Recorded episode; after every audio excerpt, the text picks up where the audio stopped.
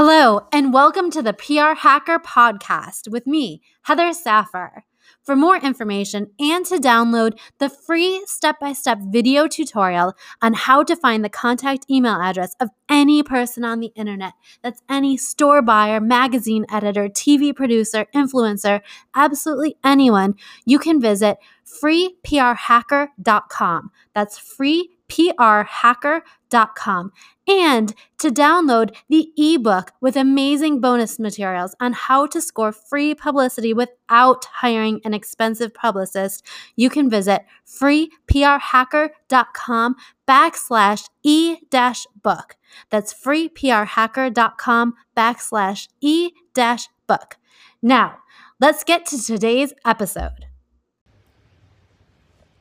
Hey guys, it's me again. Welcome to my humble abode. Um, no one's watching, but if you are watching, ask ask me a question. Let's talk about something. Let's chat together. What should we talk about today? Let's see. I'm really tired today. If I'm being authentic, I'm really tired today. I didn't sleep well last night. I need to get a new pillow I need to get one of those body pillows. I need a long pillow. Um, and then my workout this morning just crushed me. I have been starving all day. I keep eating and I'm trying not to eat too much, but I've just been starving all day long. and uh, and I'm tired. And let's see. My friend Catherine, who was here visiting the other day, gave me this book. Have you read this? The Gifts of Imperfection, Let Go of Who You Think You're Supposed to Be, and Embrace Who You Are by Brene Brown. Now, I loved Brene, oops, I loved Brene's Brown book, uh, Daring Greatly. A little fun fact is that I've only ever written one review ever on Amazon in my life or Yelp or anything. One review. I've only ever written one review. And my review was of Brene Brown's book, Daring Greatly. Now, this review is the top review out of thousands of reviews of her book on Amazon. And I constantly, okay, not constantly, I'm lying, I'm exaggerating. I, I have very often, fairly often, received emails from people who read my review and Googled me and wanted to email me and thank me for my review which is amazing because it's the only review I've ever written, and for it to have risen to the top, which I didn't learn of until a couple years later, that there were all these comments on my review thanking me for my review. So that is the power of reviewing. I don't know if that's the power of reviewing. I just, um, how many of you review review stuff? I think that uh, I I don't people tend to review stuff if they don't like it more than if they like it.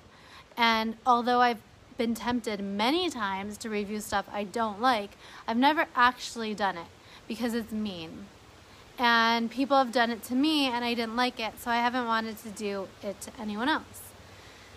So, um, but this book, The Gifts of Imperfection, is, um, it's okay. I'm not loving it.